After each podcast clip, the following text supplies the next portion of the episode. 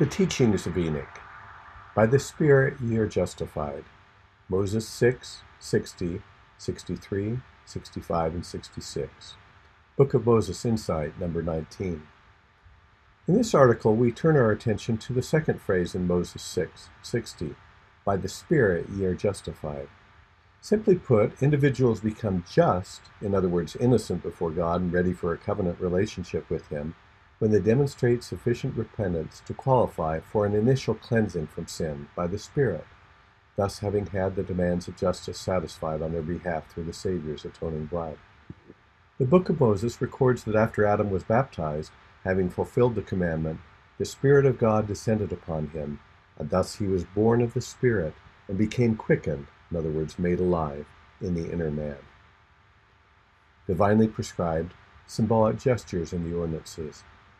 Specific symbolic gestures have been divinely prescribed for the ordinance of confirmation, as well as for subsequent ordinances of anointing. While the form of baptism recalls the symbolism of death and resurrection, the laying on of hands on the head that is used in confirmation suggests a retrospective regard toward the scriptural account of the creation of Adam, wherein God breathed into his nostrils the breath of life. In this respect, recall also the account in John 20, 22, when Jesus breathed on his disciples and said unto them, Receive ye the Holy Ghost. As Joseph Smith highlighted the importance of the manner in which baptism is performed, describing it as a sign, so he did refer to the symbolic evocation of the breath of life in the laying on of hands by which the Holy Ghost is given, ordinations are performed, and the sick are healed, as a sign. He said pointedly that if such ordinances were not performed in the way God had appointed them, they would have failed. In this context, we might recall what Jesus said when Peter went, wanted to wash his head and hands in addition to his feet. Quote, He that is washed needeth not save to wash his feet, but is clean every whit. The Lord's reply to Peter suggests why, in similar fashion, the laying on of hands on the head within various ordinances equates to a blessing for the entire body. The receiving of divine breath is associated with royal status. With regard to ordinances of anointing that are associated with the sanctifying influence of the Holy Ghost, biblical and Egyptian sources associate the receiving of divine breath not only with an infusion of life, but also with royal status. For example, Isaiah attributes the presence of the Spirit of the Lord to a prior messianic anointing, the anointing oil like a divine breath, being a symbol of new life. Quote, the Spirit of the Lord God is upon me, because the Lord hath anointed me. Anointing followed by an outpouring of the Spirit is documented as part of the rites of kingship in ancient Israel, as when Samuel anointed David, and, quote, the Spirit of the Lord came upon David from that day forward, end of quote. Note that in Israelite practice, as witnessed in the examples of David and Solomon, the moment when the individual was made king would not necessarily have been the time of his first anointing. The culminating anointing of David, corresponding to his definitive investiture as king, was preceded by a prior princely anointing. LeGrand Baker and Stephen Ricks describe other instances in the Old Testament where, quote, a prince was first anointed to become king, and later, after he had proven himself, was anointed again, this time as actual king. Modern Latter day Saints can compare this idea to the conditional promises they receive in associated association with all priesthood ordinances, promises which are to be realized only through their continued faithfulness, further emphasizing the anticipatory and conditional nature of a, even a second royal anointing.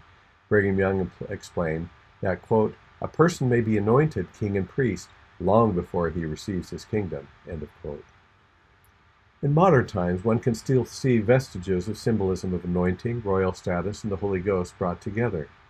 For example, prior to the British ceremonies of coronation, in the holiest rite of that service, the monarch is, quote, divested of robes, clothed in simple white linen, and screened from the general view, to be imbued with grace through the archbishop's anointing with holy oil on hand, breast, and forehead. The royal anointing described above recalls the practice in some Christian baptismal traditions of reversing the blows of death. This idea was represented in ritual by a special anointing with the oil of mercy prior to or sometimes after baptism, as the candidate was signed upon the brow, the nostril, the breast, the ears, and so forth. It was commonly accepted by some Christians that the precedent for such anointings went back to the beginning of time. For instance, in the pseudepigraphal Life of Adam and Eve, we can read an incident where Adam, as he lay on his deathbed, requested Eve and Seth to fetch him oil from the tree of life in the Garden of Eden so that he could be restored to life. All Christians are meant to become little Christs. Just as the separate yet interrelated rites of baptism and subsequent washings became blurred in early Christianity, so also the distinctive ordinances of confirmation to prepare one to receive the gift of the Holy Ghost and the separate priestly anointing uh, have become confused in religious traditions. For example, the Armenian liturgy includes two anointings, one with unperfumed oil before baptism, and the other after it with the myron or perfumed oil. From modern revelation, it is clear that just as baptism is the first saving ordinance administered by the authority of the Aaronic priesthood, uh, with later ordinances of temple washing looking back retrospectively upon it, so confirmation for the gift of the Holy Ghost is the first ordinance administered by the Melchizedek priesthood. In interrelated and additive fashion, temple initiatory ordinances of washing and anointing echo and build upon the ordinances of baptism and confirmation.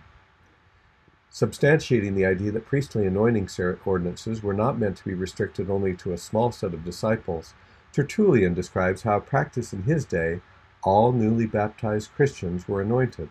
He stated that this was, quote, a practice derived from the old discipline, wherein, on entering the priesthood, men were wont to be anointed with oil from a horn, ever since Aaron was anointed by Moses. Whence Aaron is called Christ, from the chrism, which is the unction or oil of anointing. End of quote. The initiatory anointing is not only retrospective, but also looks forward in anticipation to subsequent confirmatory anointings and sealing blessings, wherein disciples imitate the Christ.